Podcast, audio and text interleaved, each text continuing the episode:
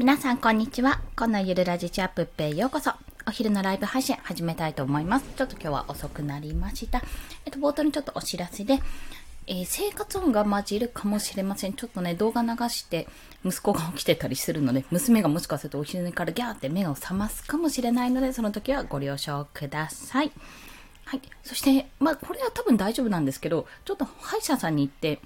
歯を治療してもらったんですが、麻酔してもらったんでのがね、まだ切れてなくてですね、非常になんか喋りづらいような状況になってるので、もし、あ、なんか、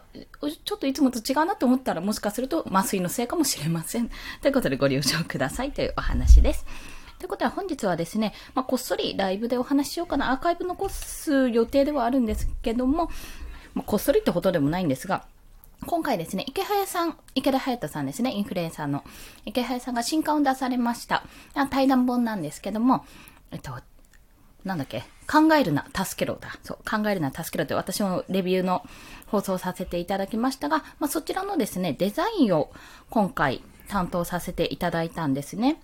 あ、タジマスターさん、こんにちは。よろしくお願いします。ありがとうございます。まあ、そんな感じで、なんで1階の、ただちょっと駆け出しデザイナーたる私が、池早さんの新刊の表紙デザインを担当してるの？っていう、多分、おそらくね、いろんな方が疑問を感じたんだろうなと思いまして、それはこのことをネタにしてなかったなって思ったので、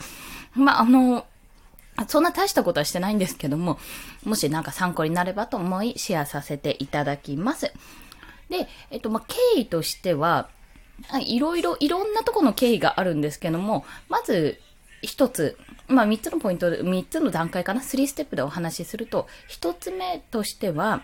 あの、インフルエンサーの方とお話しする、まあ、接触するっていうのも変ですが、まあ、要は交流する機会があったってとこなんですね。交流する機会があった。で、その交流する機会って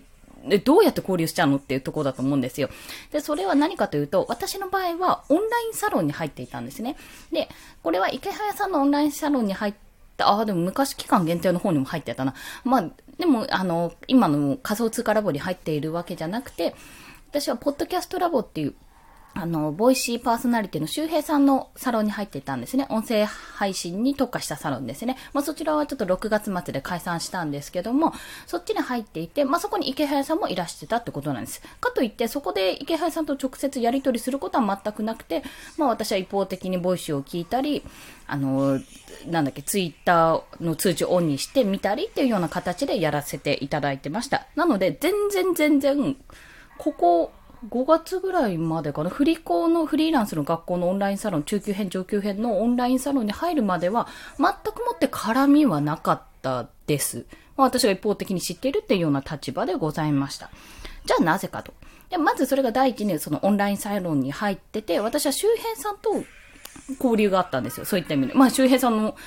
周周平さんがオーナーのオンラインサロンに入ってたので、そこで交流がまず一つあったっていうところです。まずそこは第一、ステップ1です。でも、そこからじゃあ池原さんに紹介しますよみたいなことも全くなくて、本当にそこ、そこはもうあくまでも下準備ぐらいの段階でございました。そして二つ目がそのフリーランスの学校ですね。フリーランスの学校っていう中級上級編のオンラインサロンに入ったってところ。まあ、ここで直接のやりとりがようやくできたってところなんですよ。で、まあ、かといっても、あの、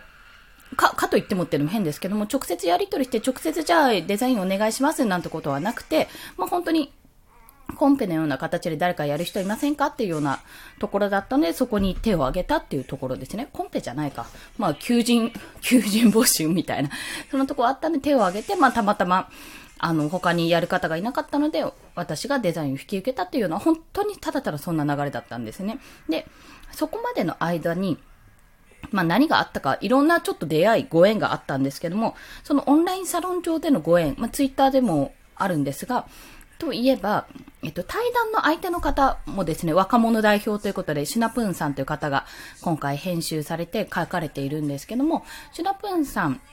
も私、あの、同じ、ポッドキャストラボですね、P ラボでご一緒させていただいてたんですよ。何度かクラブハウスでもお話ししたことあって、もうちょうど会社辞めるって話も、コーチに行くって話も結構ツイッターで追ってて、おお、すごいみたいなことを話していたくらいだったので、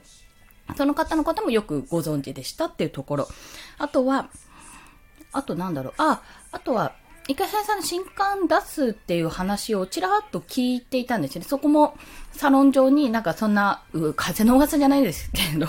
風の噂じゃないですか。まあ、そんなような話があったんで、もし Kindle 表紙のデザインをおそらく誰かにお願いする、まあ、なんかの経緯でお願いする形になると思うっていう情報が入ってたので、じゃあその時は絶対それゲットしようと思っていたので、その情報収集するための収集するためのかな？その人を貼っていたってところもあります。ツイッターで。そうそう、関係性のある人をツイッターでこうやってなんかもしかすると情報来るかもしれないってことで貼っていたってところもありました。まあ要はまあ人捨てですね。その、池早さんが新刊を出すってまず情報が出た。でも池早さんはおそらく公表して、ツイッターとかで、あの、誰か新刊の表紙書いてくださいなんてことは絶対しないから、そもそもね、そもそもしないから、じゃあそこに関わる人と、たまたまね、その時はたまたまだったんですけど、たまたまオンラインサロンとかでも、あの、交流があったので、まあそんな情報も得られたので、じゃあその、方たちからもしかすると情報が来るかもしれないから、この方たちのツイッターとか、あと交流、やりとりとかは絶対逃さず、あの、逃さずしよう、逃さず、なん、なんていうのかな？逃さないようにしようってことですね。網を張っていたというか、まあそんな状況で やっておりました。なので、まあ言ってしまえば、私もこの半年でいろいろ状況が変わったんですけども、絶対なんかインフルエンサーの方とかも、池早さん自体は私もっと前から知ってるんですよ。あの、まだ東京で消耗してるののブログの前、ちょい前ぐらいから、なんかすんごい、同世代ですんごいなんか文章が文章がうまいというか、ブログでなんかすごい色々書いてる人がいるなってことを思っていたので、そこでね、あの、ない、どの文章を読んだか覚えてないんですけども、多分ね、働き方とかそっち系の本、本というか記事だったと思うんですが、もうないかな、それは。もう、それを見て、なんかすごい人いるなってことは知っていた、知っていて、なおかつ、今また自分で働き方どうしようって考えてた時に、また Voicy とかで、あ、イケハヤさんがいるとか、ツイッターでもイケハヤさんがいるみたいな状況で、まあ、そこからようやくお近づきになれたじゃないですけど、ようやく直接的、直接こうオンラインサロン上で関わることができたっていうような状況だったんですよ。で、まあ本当にそれらを思いながら、あ、なんかこの人と関わることできるんだって感動したんですが、今、今すごいなって思うのは、あの、芸能人とかってファンクラブあるじゃないですか。で、ファンクラブを持ってても、直接絶対にその人と関わるってことって、ほぼほぼないじゃないですか。握手会とか、それこそライブとかだったら、ああ、ダジマスターさんありがとうございます。でも、そう、関わることはないし、いや、かかる、関わるきっかけはもちろんあるとしても、ありますよ。あの、AKB とかね、それこそ握手会とかしてるから、そういった意味で関われるけど、基本的にそんな大勢の人を、一人の人間が相手にできるわけがないから、やっぱり一方的なこう、情報だったり、そのインスタとかツイッターとかでの情報だったり、ああ、おはよう。あ、娘が起きたので、ちょっとそろそろ切り上げるから まあそんな状況だったりするんですが、今そのオンラインサロンってものがあると、結構ね、あの、池早さんしかり、まあ、周平さんもインフルエンサーのうちの一人ですし、そういったインフルエンサーの方と直接関わる機会っていうのが、なんていうか、ハードルがめちゃめちゃ低くなってると感じたんですね。で、まあ、極論言えばお金を払えば、っていう話になっちゃうかもしれないんですが、でもそこで求められるのって、その人と話したいから、まあその人と関わるきっかけを作りたいからオンラインサロンに入るっていうのも確かに一つの目的だけども、そうじゃなくて、できれば、まあ関わるのもね、大事ですよ。大事ですけども、できれば、その先の、例えば、ポッドキャストラボだったら、私はそもそも音声配信をもっと強くしたかったんですよ。喋るの好きだし、これだったら続けられそうって思ってたことだったので。で、それをやるために、やっぱちょっと本気でやろうと思って入ったんですよね。そもそもの理由はそこだったんです。あ、周平さんやってるんだっていうようなところで。で、まあそこで、まあいろいろ行動してみて、あ、なんか、なんていうのかな、あの、ボットじゃないんだっていうか、